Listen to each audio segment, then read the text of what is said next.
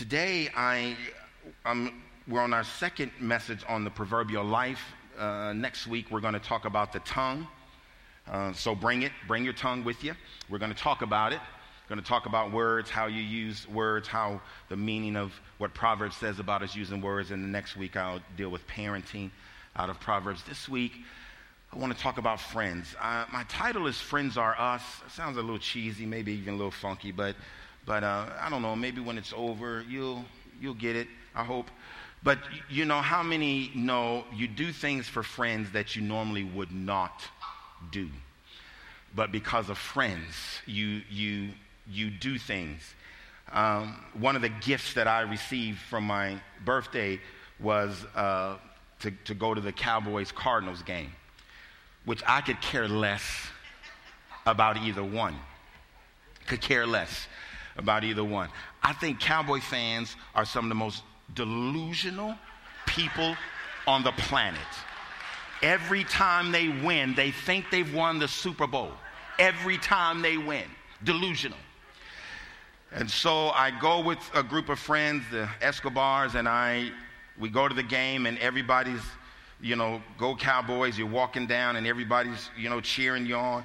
And the reason they were cheering me on is because I'd done something I'm confessing it because it's a one time sin. This is a one time sin. I actually wore a cowboy jersey. It's a one time sin. I am fully repenting before the congregation. I will never wear a cowboy jersey again. Jesus has forgiven me, and you need to forgive me also. But I did it by friends. I did it with, because of friends. They wanted to take a picture. Soon as the picture was over, I was Superman busting out of my jersey. Here is the issue. There was a study that was done about 30 years ago by sociologists that identified what they call the word that they used was uh, commodification of friendships. And they, they put out reports of what they saw happening that friends was becoming like a commodity. Something that has a purpose, it has an end of itself, and if that end is not met or after that end is met, that's the end of the friendship. That's the end of the relationship. And, and you, you do see that, unfortunately, more often now. You can see it in, even in friendships with people that you might have had for years or people who've had friendship for years. And what, when, whatever the purpose of that friendship was, when that's no longer happening, then they dismiss the friendship. C.S. Lewis said about 60 years ago in his book, Four Loves, he says, because we don't really value friendship, friendship is the first relationship that's squeezed out of our lives. It's the first one that's squeezed out. There's massive stuff in Proverbs about friendship neighbors, actually the same Hebrew word, um, rakah, I believe is how you say it, the same Hebrew word, arah, is the same word for neighbor. So there's a one passage in here that I'm going to use that actually says neighbors, but it's the same word as friends. There's a great poet, some of you probably heard of, Samuel Coleridge. He was, uh, his wife, he was preparing to get married, and his wife died of cancer. I'm sorry, he was recently married, and his wife died of cancer he was lonely. He was struck then later on with rheuma, uh, rheumatoid arthritis. And he thought the way to solve his loneliness and his, to work through this disease was to take opiums. And eventually he got addicted, started hearing voices in his head. And he ran into a guy by the name of Williams Words, uh, Wordsworth, another great poet. And he just began to talk to him. It was a happenstance, he thought and it eventually developed into a friendship. He wrote a poem about William Wordsworth, and I think the best line in that poem is Friendship is a sheltering tree. And he talked about the, the, the beauty of this friendship that he had. He described it as green leaves and leafy limbs that covered him and around him and shaded him and walked him, kept him from the sun and all the adversity that he was going through, and walked him through a season of life that to him reminded him of being under a sheltering tree. Friends have that, that um, place in your life. They have that role. They have that ability to do that. I, I, I can tell you without question uh, in my life, there's no way I would be the man that I am without the friendships that God has cultivated and shaped in my life over the years. There's no way. And some of my best friends are right here in the, in the church. People that have done things that they didn't have to, to do. And I've, I've thought about just a few of those things. And it's, it's not necessarily to point anybody out, but it's the kind of things that I've noted and I've, I've never forgotten. I was, I was a young uh, preacher. I think I had just started the church. I know it was early on. We hadn't been a church very long. And I've told you, most of you have heard this story. I, I, never had a whole lot of money. Even when I started the church, I was only making $17,000 a year. Uh, didn't have any support, didn't have any backing, w- would use my own money for the church. And, um, and then I would um, do everything I could out of my budget to try to you know, keep the lights on and keep the little building going that we had that we had rented from from Andy just to just to uh, keep the church going. Three children. But my ministry was starting to develop and bud, and there was a church uh, at the time. Honestly, I can't remember if it was Albuquerque or El Paso that had called me to come preach for them, doing some kind of youth service on a Friday night or something of that nature. And uh, nowadays, things are done a little bit different, or I, I, we work on things a little bit different. But I had to use my own money to buy the ticket. I didn't have enough money to buy a round trip ticket. So I bought a one way ticket and, and hoped that maybe they would give me some kind of honorarium for coming, or at least reimburse me from my cost to come, to come home. Went there, preached, and no, no honorarium, no offering, not even to ask, you know, how you getting home type deal uh, just kind of uh, took me to the, uh, to the airport. And I actually had enough cash in my pocket to buy a, a, ticket one way to get me from, it was either again, either Albuquerque or El Paso to Phoenix, but had no manner of getting any farther from that.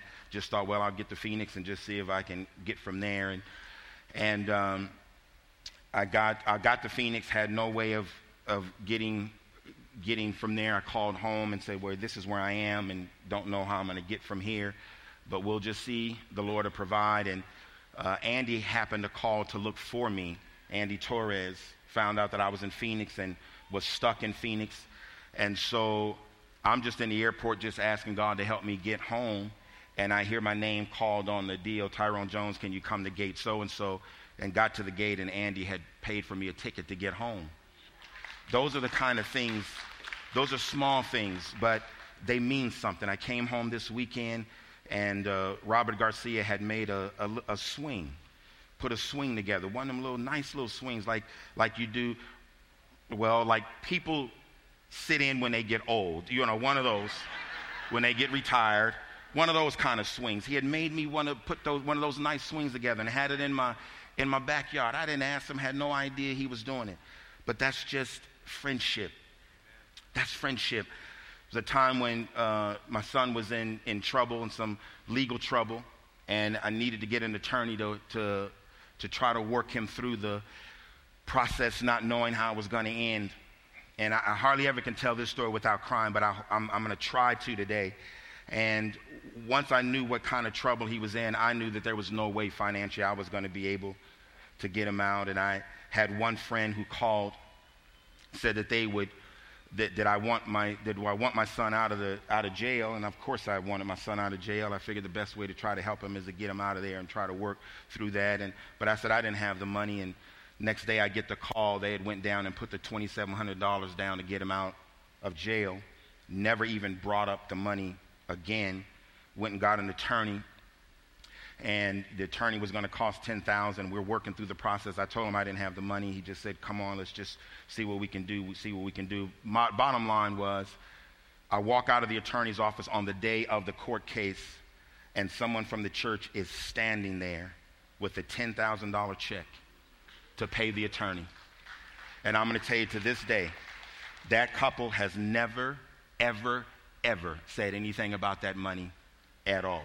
Not one word friends. And I walked through the process of determining that I wanted to get married. The first person I talked to outside of my family and my elders was Jane Bell. Jane has always been a good friend to me, and I walked through the process of what heart and mind and all of that. I, I could go on. There's so many of you here that have been tremendous friends, but I say that because of the value of friendship. The scripture tells us this that God never designed us to be alone. We see it right from the beginning. And not necessarily in every case is that talking about just marriage alone, but, but in relationship and companionship. That's why we believe in community. But God told Adam, it's not good for man to be alone. I will make a suitable helper for him. Mind you, Adam is in the garden with God. And they're walking in the garden together every single day.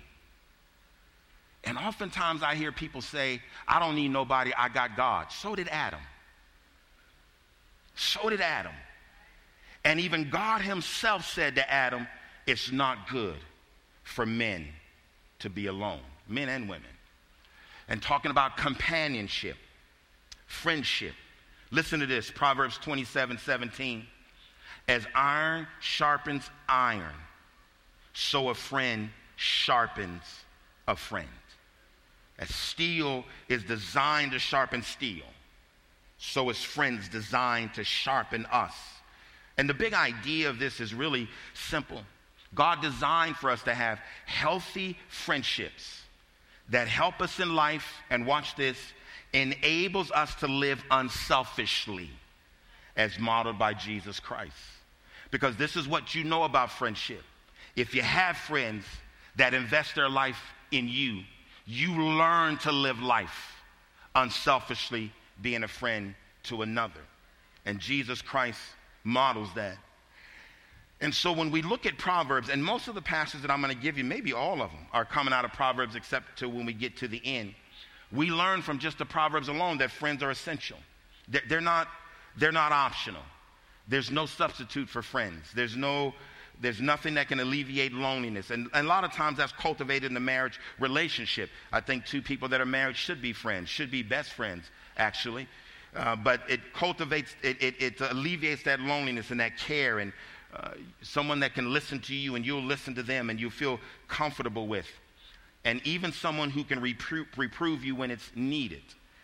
Proverbs 17, 17 says this A friend is always loyal and a brother is born to help in time of need. Listen to what that passage says. A friend is always loyal. And the reason friends are there is that because they can love you through all kinds of weather, all kinds of stuff. That's how the message says it, all kinds of, of weather. I, I don't know, I'm probably dating myself, but w- when I wrote this message and, and I read what the message said about friends love through all kinds of weather, I thought about that New Edition song when it says about the sun, but it says, Can you stand the rain? Because I'm telling you, if you're in my life, it's going to rain, Jack. Can you stand the rain? But anyway, the passage says, Friends love you through all kinds of weather. But the, but the proverb also talks about friendship and how that's cultivated and what the, what the result of it is. Listen this out of New Living. It says, The heartfelt counsel of a friend is as sweet as perfume and incense. Listen, never abandon a friend, either yours or your father's. When disaster strikes, you won't have to ask your brother for assistance. It's better to go to a neighbor than a brother who lives far away. And how many times we have those stories? Actually, we've seen it just through all these tragedies where the storms are.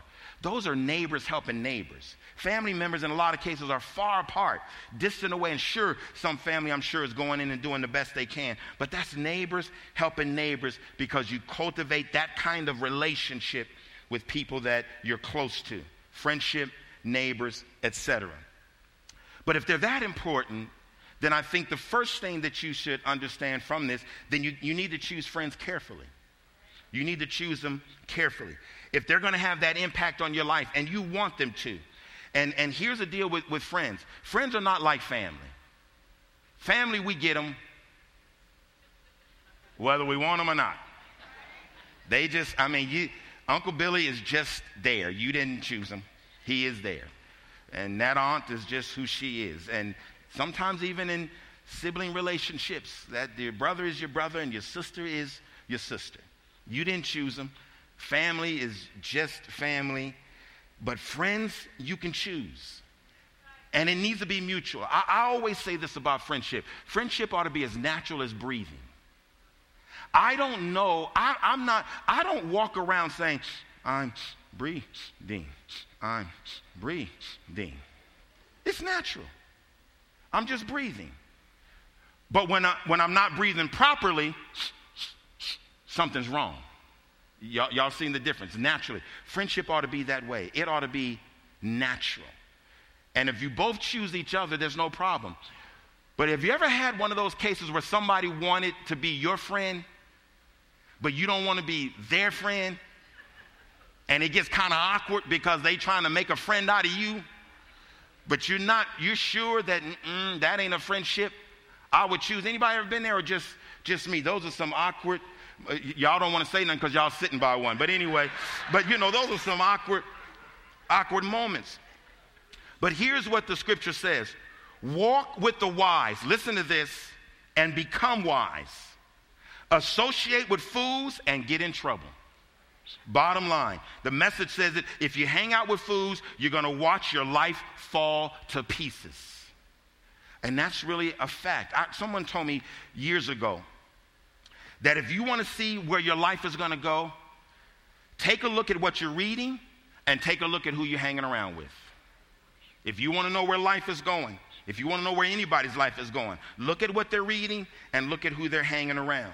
Because friends aren't mu- neutral, friends have an effect. Friends will shape you. Friends have a tendency to form, and we'll, we'll talk about that. And if you run with poor friends, then you're going to become worse. If you run with people that are not wise, you're not going to get any wiser. And, and sometimes parents and teenagers hear me, sometimes you think parents are being overbearing because they tell you about the people you're running around with. They tell you about the friends that you have and the impact that they have, and you think they're being controlling and you think they're being overbearing. First of all, let me just say this as parents parents have every right and responsibility to talk to you about your friends, first of all. They have every right and responsibility to do that. Second of all, I'm telling you, teenagers, hear me. They're not just saying stuff off the cuff because they've either got some experience or hopefully, if you're in a Christian family, they know what the Bible says. And friends do have an impact on your life. And you need to know, and you can't just overlook things and says, well, you know, uh, George is a good person. I know he does this and I know he does that, and maybe he does a little bit of this, but he's a good person. No, no, no, no, no, no, no. You need to be more careful about that because whatever George is doing, George's gonna want to do with you are around you. And so you got to be real careful about that. Here's what the scripture says 1 Corinthians 15 33. Don't be deceived. Bad company ruins good morals. Now, let me just back up one more minute. I'm going to deal with this when I get to parenting, but let me say it while it's on my mind. Parents, whoever your children's friends are, you need to know who their parents are. You need to know who it is. You know, you, you, you, when you say, you know, this person is like this and this person like this, and, you know, they want to hang out with my child and this child, and, and, and they're doing things together, one of the first things I ask parents is, do you know who their parents are? That gives you a pretty good indicator of what kind of home life they're coming out of and helps you make better decisions. I didn't really think this message was going to be that tough, but y'all looking at me like Alice in Wonderland like I'm just jacking y'all up. But buckle your seatbelts because I'm not going nowhere. I got 27 more minutes. I ain't going nowhere. So hang in there. But let me just let me just tell you this also, parents. If if, if Proverbs 13:20 is true, walk with the wise and become wise, associate with fools and get in trouble. Some of the most formative lives you have is when your children are at home. That's some of the most formative lives. That's the area and the place where you need to be intent on who your children are with and who they're around. But can I tell you what I'm seeing nowadays? And you know, I'm big on sports, I'm big on extracurricular activities. But nowadays, we got our kids in so much stuff, so much sports, so much extracurricular activities that they're not involved in church, not involved in the youth group at all. They're just going to all these things, all these things, and then they're in public school or some, or, or some school all day long. So, so you don't see them all day, and then they're involved in all kind of other stuff, and then they're, some of them not even in church. Some parents actually believe that you can let your child stay at home while you go to church and say it's their choice. Can I be honest with you? The heck with that. No, it ain't their choice. If you breathe in the air that I provide and the food that I'm, and you sleeping in the bed and driving a car you can't even pay insurance on, and you telling me it's their choice of whether they go to church or not? No, it's not. Wrong answer. Wrong answer. Not their choice. Talking about I don't want to mess them up. You letting them get messed up.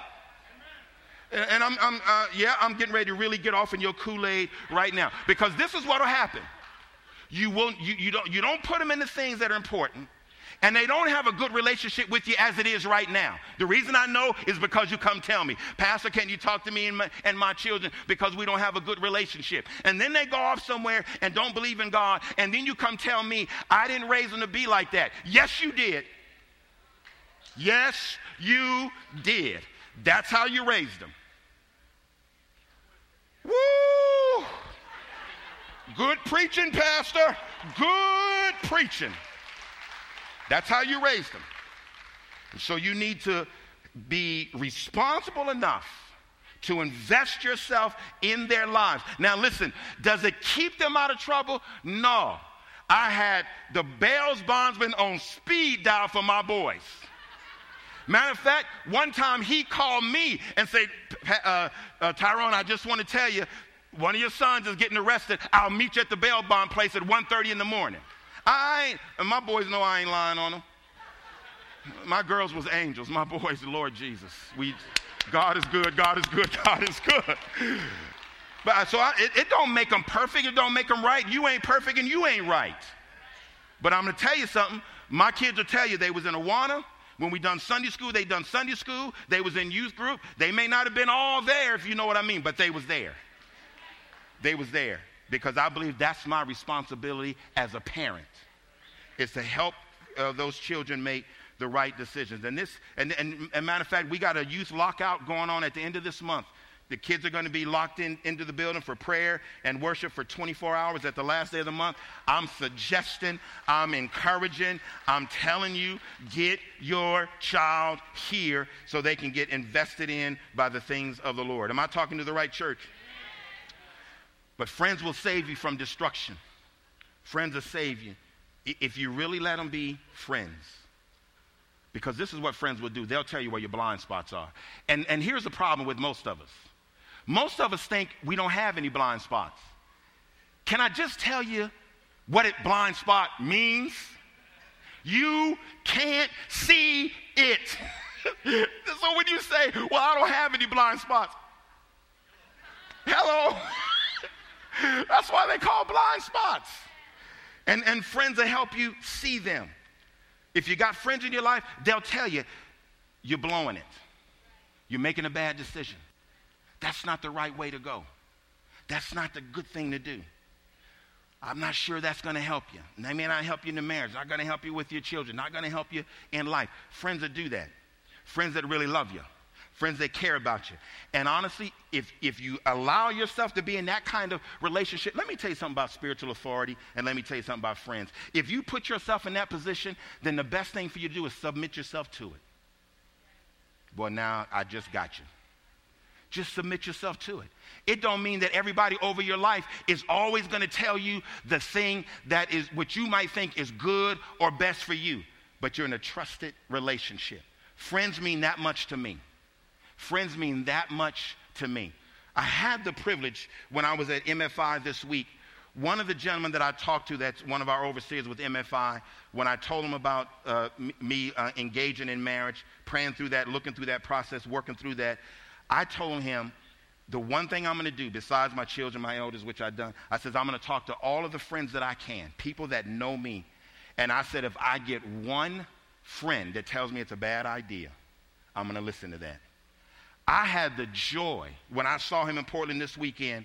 The first question he asked me was, he says, I, I probably already know because I, I, I just know how you are. He says, Tell me, was there anybody who said no? I said, Not one friend told me it was a bad idea. Let me tell you something, folks. That means something to me. That means something to me because people who can speak in your life and you give authority to speak in your life, if you trust them and you invest in them and they're investing in you, then you got to believe they got the best interest for your life. Am I talking to the right church? Now, let me tell you what Proverbs 27 6 says Wounds from a friend can be trusted, but the kisses of an enemy are deceitful. Some folks like to be around the folks that always want to tell them how great they are how wonderful they are, how good they are, and how much we love you, and this and that. And, and that's, that's all good. Everybody needs a little bit of admiration. But honestly, my grandfather, there was times when I thought my grandfather gave me a, a, a whooping. Can I say whooping? Spanking?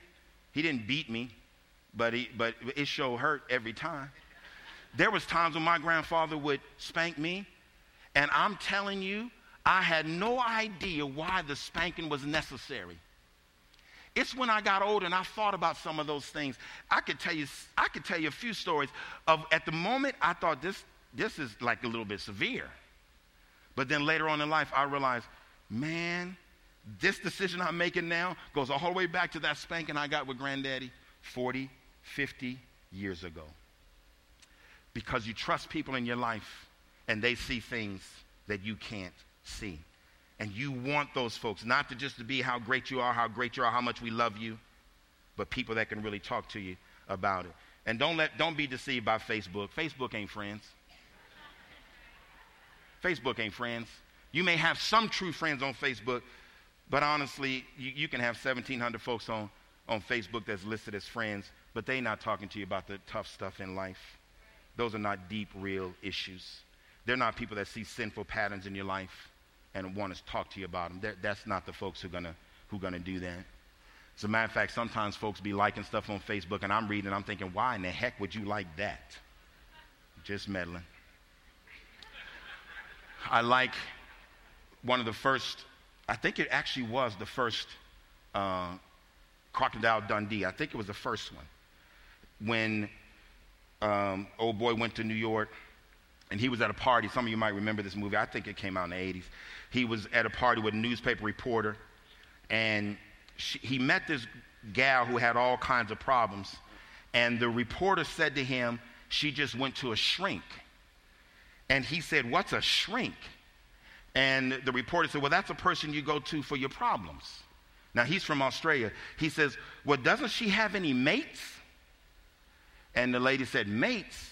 He said, Yeah, you know, friends. That's what mates are for. Back home, we tell Wally, Wally tells our other mates, and pretty soon all our problems are taken care of. I know it's a, it's a funky little cheesy scene, but you get the point. Folks going to shrinks and psychologists and everything else. When I'm telling you, good old healthy discipleship and friendship will help us through most of our issues. Friends take care of us when life falls apart. Listen to what Ecclesiastes says. Two people are better off than one, for they can help each other succeed. If one falls, the other can reach out and help. But someone who falls alone is in real trouble. Real trouble. C.S. Lewis said this in Mere Christianity, which, which you know I love that book. He says, when you go through pain, listen to this. When you go through pain, it's not theological reasoning you most need. It's the slightest touch of human sympathy. That's so good. The touch of someone who cares about you is what you need when you're going through pain. So you got to choose your friends carefully. A righteous man is cautious about friendship, Proverbs 12 26 says. Jesus even chose carefully. This is a statement in the scripture that I think some people might read right through and not get the gist of what was happening here. You remember when Jesus was with Lazarus? well, sorry, Lazarus was dying and then Lazarus died. And Jesus got word first that Lazarus was sick. And the scripture says that Lazarus was a friend of God, a friend of Christ. So they expected him to come, but he didn't. He waited. And then, he, then Lazarus died. And Jesus knew that Lazarus died, but the disciples that was with him didn't know at first that Lazarus had died. And then he said, Let's go so we can go see Lazarus. And, and Jesus, Jesus says, He's sleeping now. And the disciples said, Well, if he's sleeping, Lord, then he's doing fine. if he's sleeping. And then Jesus said, No, he's Lazarus is dead. He's died. So let's go with Lazarus. And they said to him, If you go to Jerusalem, they're going to kill you. And Jesus reiterated that, that he knew that this would be it. This would be his last trip into Jerusalem before the cross. Do you remember what Thomas said? Thomas said to the other disciples, Then let's go die with him. Thomas said to the other disciples about Jesus, Let's go die with him. Do you see the depth of friendship there? Jesus is telling them, Lazarus is dead. Let me go be with Lazarus' family. And then speaks and says, They're going to kill me also. And Thomas says, Let's go die with him. Turn to your neighbor and say, That's a friend. That's a friend who says, I'll go die with him. The scripture says that you can have many friends who destroy each other, but a real friend sticks closer than a brother. Closer than a brother. And there's, there's, there's classifications, and I don't know if, i if I should take too much time with this, but I, I think you get it in, in life. There's, uh, for me, I got classifications. Like I got people that are just acquaintances, people that I know, people that know me, have inter- interaction, have contact sporadically. They don't ask me any hard questions in life, and I don't ask them any hard questions. Uh, I'm not that invested in their life in that point, and they're not that invested in my life. And the scripture tells us in John chapter 2, Jesus had those same kind of people. They said that they wanted to hang around with Jesus, and the scripture says that Jesus said he, he knew he couldn't trust himself to them because he, know, he knows what their heart was. And, and so you have those kind of acquaintances. You got casual friends, people that you got some common interests with, people that you make more contact with, people that sometimes you talk about life situations people that you're not extremely, extremely close to, like you may not see them all the time, but you're close enough to them where you really can consider them friends. Jesus had that also, the scripture says he was friends with publicans and sinners. Now, I, honestly, I like to, if I can, I believe this is the area where I think, even as believers, we should have friends that are outside of the body of Christ. I, know when I, when I was under my grandfather's teaching, and one of the first things that they would teach us once we gave our life to the Lord is that you need to get rid of your old friends. I, never could understand that. I, I, thought I did at the time because I know the value and, and, and uh, the manner of, you know, me pursuing the Lord and maybe they're not in the same place. But, I, but I came to the conclusion one day, how would I ever have an impact and an infection upon them? And honestly, the value that they had in my life. And, and, and I've been grateful uh, over the years, even, uh, even now as, as pastor of CTC, I could, I could walk through this building and I could point out to you people that I was friends with when I wasn't serving the Lord, people that I remained friends with even after I re, re, re, uh, uh, gave my life back to Christ and even became pastors, they never distanced themselves from me. I'm talking about people like Tony, I'm talking about Kenny, I'm talking about Rod, I'm talking about Chris, I'm talking about Boney. These are people now that are in CTC they weren't in CTC from the beginning. We used to run around before I was saved. And, and, and they, they, they've almost uh, um, threatened my life if I tell some of the stories that we've done before uh, we were saved. But, but here's the thing the, the one thing, the reason I knew they were true friends, even when I gave my life to Jesus and, and became pastor of the church, I could still go to their house and hang out.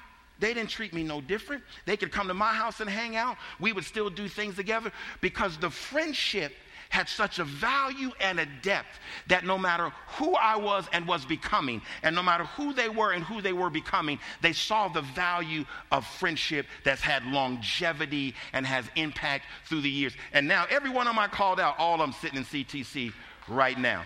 And, and that's, that's not anything, I'm not saying anything I've done. What I am telling you, though, is friends mean something to me.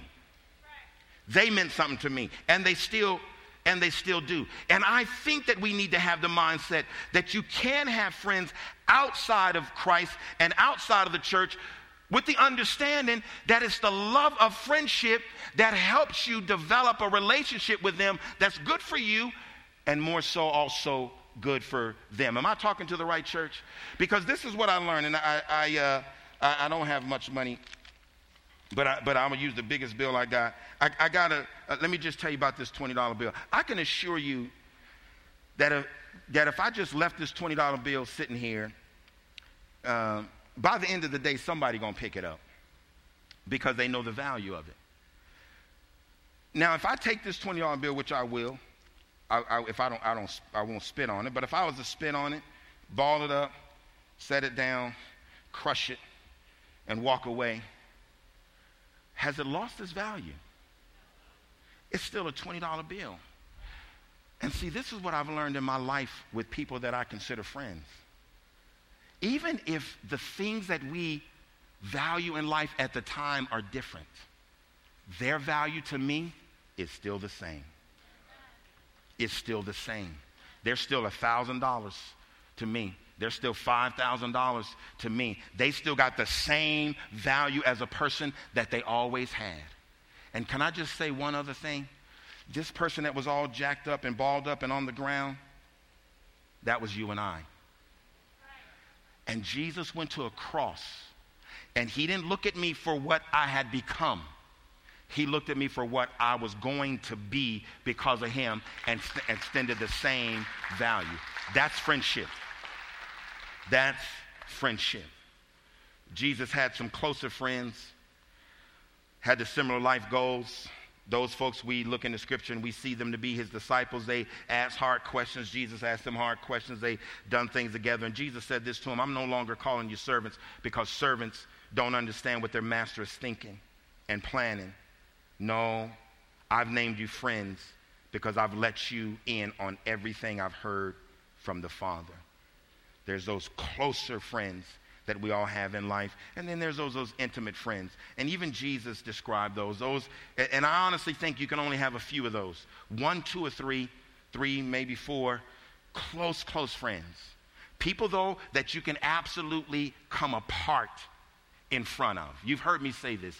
Everybody needs somebody in their life that they can absolutely come apart in front of and know when they finish coming apart, not only is that person not going to judge them, but love them and help them put themselves back together. You, you understanding me? I can tell you numerous times. Some days I've went over there to talk to Jane, and I'm walking in strutting like a peacock because I'm feeling good about myself, and we're celebrating. Sometimes I'll go over there and talk to her, and I melt down like no man should melt down in front of anybody in their house, slobbering and carrying on all over the place. But every time I walk out of that house, I'm feeling like, man, Jesus just ministered to me. You got to have those kind of folks in your life that you can be completely honest with because they speak the word of Christ to you. Jesus had Peter, James, and John. They saw things that other folks didn't see. That's why we value life groups. That's why we believe life groups is so important because you can come in here and you can be part of a mass every single week. But oftentimes people leave churches or leave communities because they haven't developed any real friendships. And I'm telling you, we provide that through our life groups. That's one of the reasons that we do them. Not only for the word, but for community, for fellowship, where you can do life together. You're not going to get it all listening to me week after week. You're not going to. You got to work this stuff out. You got to live this stuff out. You need people in your life who will help you live it out. And that's why our small groups, our life groups are so, so important. Some of them, some people in your small groups might be just acquaintances. Some of them may develop to be closer friends. Some of them may develop to be intimate friends. But that's how we do life. That's how we learn to walk together. That's how we trust other people in our life who Christ is living in them. And as the church gets bigger, the only way to get smaller is for you to be in one of these life groups. And so we, we encourage that. That's one manner in which we can help you make friends in the church. But let me, let me close with this. I think, you, I think you got enough about friends to at least get an idea of what the scripture is saying about it. But there's no way to talk about friends without talking about the most reliable friend we have, and that's Jesus. If anybody epitomized what friendship is, it's Jesus. If anybody gave us an understanding of friendship, it's Jesus. And it's not necessarily, it is part of what we see with him with Peter, James, and John. It's part of what we see him with Lazarus and Mary and, and Martha. It's part of what we see with him with the disciples. It's even part of what we see with him with the, public, with the publicans and the sinners. But Jesus said the real definition of friendship is this. He says, Greater love has no man than this, that he laid down his life for his friends. Now, I want you to hear this. We, we sing the song, What a Friend We Have in Jesus. And there's a reason for that. Because honestly, there's going to be times in our life, no matter how close we are to other people, when the only one that can really, really love you in the way that you need to be loved at that moment in your life is the Lord Jesus Christ. And the reason we know that He will, and the reason we know that He can, is because He done the ultimate expression of love of giving His life. Now I'm going to ask you do you know anybody else that told you, I'm going to give my life for you? so that you can have an eternal relationship with the God of the planet. I'm going to take on all of your sins. I'm not going to bring you into judgment any longer because I'm taking on your sins. I'm going to forgive all your sins. I know all your hurts. I know all your emotional struggles. I know all your mental struggles. I know all of your issues. I know your sadness. I know your downheartedness. I know the things that affect you. I know the things that challenge you. I know the obstacles in life. I'm going to take all of those things and I'm going to go to a cross and I'm going to die for you so that you would have the most ultimate relationship that anybody could have. And that's what God the Father. It's a relationship that's holy, that's pure, that's righteous. It has no guile in it. It's not false. It's certain. It's steady. It's steadfast. He's always present, always loving, always kind, always good, always wanting the best. The ultimate relationship we could have is a friend in the Lord Jesus Christ. He's always there, He's always steady. He said, I'll never leave you or never forsake you. He proved that when He died on that cross. We sing that song, What a Friend We Have in Jesus. It was written by a, an Irishman, a guy by the name of Joseph Scriven. He immigrated to Canada and he was engaged to a young girl. And they had a very good courtship. On the eve of their wedding, she, she died in a drown. She drowned accidentally. He was in great grief. He walked through the grieving process for days and then started sensing a presence that he says almost miraculously started getting him to walk through the process with some hope, knowing that there was still life ahead, knowing that there was still goodness ahead, knowing that there was still grace. And he wrote these words of this song. He says, What a friend we have in Jesus. All our sins and griefs to bear. What a privilege to carry everything to God in prayer. Do your friends despise and forsake you? Take it to the Lord in prayer in his arms, he'll take and shield you. You will find solace there. That's the end goal for us. Friends will come and go. The scripture says that. We don't want them to, but they will. People work off emotions, people work off attitudes, people work off thought processes, people work off criticism, they work off judgmentalism. Here's the thing about Jesus He knows everything about me and still loves me. Knows everything about you and still loves you. And this is what he says. And, and I love the passage. Actually, it's my, not in my notes, but, but I believe I can find it. I think it's in Psalm 139. It's, it's actually one of my favorite promises in Scripture. No, it's not 139. It's the passage where the Lord said, uh, maybe it's 116. Hold on for a minute. You're not going nowhere, are you? Just stay right there for just a minute. No, it's not 116. It's the passage where the, where the, where the scripture says that David says, I have no one else but you. And he says, You take me by my right hand and you guide me. But not only do you guide me in the paths of life, he says, but you take me right up to eternity. That's the kind of friend I'm talking about. You got friends that you sit next to, you got friends who are great in your life, and they're amazing. But I'm going to tell you something. Not one of these friends that I've talked about, even today, not one of them can give me eternal life. Only one friend, only one friend who sticks closer than a brother can make a promise to me that I, Tyrone Jones, will take your sins, I will take them to a cross, and every sin you committed, I will forgive it if you just trust me to be a friend for life. I think that's how I got this title because the scripture says that Abraham was called a friend of God. But, but you know, I've heard God call me a friend. That's why I say friends are us. Friends are us, maybe you and I, but friends are us. Me and him, because he's the only one that says, Man, I got you. All the way to eternity. Jesus is a true friend. Everybody stand if you would. I'm going to ask the team to come. We're going to do a couple of things here. We're going to pray. The altars are going to be open. The prayer team can come. And I want to say I'm thankful for those that are praying even now as we're in service. Two people are praying for us. They're praying for you. They're praying. We talk about friends and bringing friends and having friends in church. I want you to, I encourage you to invite your friends to church because we're going to have two people praying every single week that Christ would do a tremendous work, not only in our life, but in the life of them. If you want to help us with that, please indicate it on the Connect card if you want to be part of that team.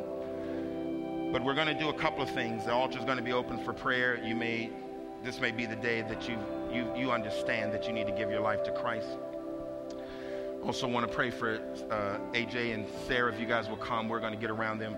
Lauren, I want you to come. The elders, we're going to lay hands on you, man, that God will will uh, just completely heal you. But the altars will be open. Whatever the needs are, you can come. We're going to go into a song of worship and then we'll close out the service. Father, I want to thank you just for being a God of so much grace and, and so much love. I want to thank you for being just amazing. No, no matter how I share these messages and these words, there is there's nothing that I can say that really describes how good of a friend you are. We just live it out, and, and we're all amazed. Matter of fact, there's so many times that even of our own mouths, you're so good to us as a friend that we say, man, God is just amazing or unbelievable. And so, Lord, my desire is I, I do want people in the house of the Lord today to have some real true friendships. But ultimately, Lord God, I want everyone to know you as a friend. And I, I ask you, Lord, to minister to the hearts through the message, through the word. Again, it wasn't perfect. It, probably things could have been said better. But I pray, Holy Spirit, you do a work that not only will people understand the investment of people in their lives, but also, above all, will understand the investment you gave for us through your Son, Jesus Christ. It's in Christ's name that we pray. Can you say amen?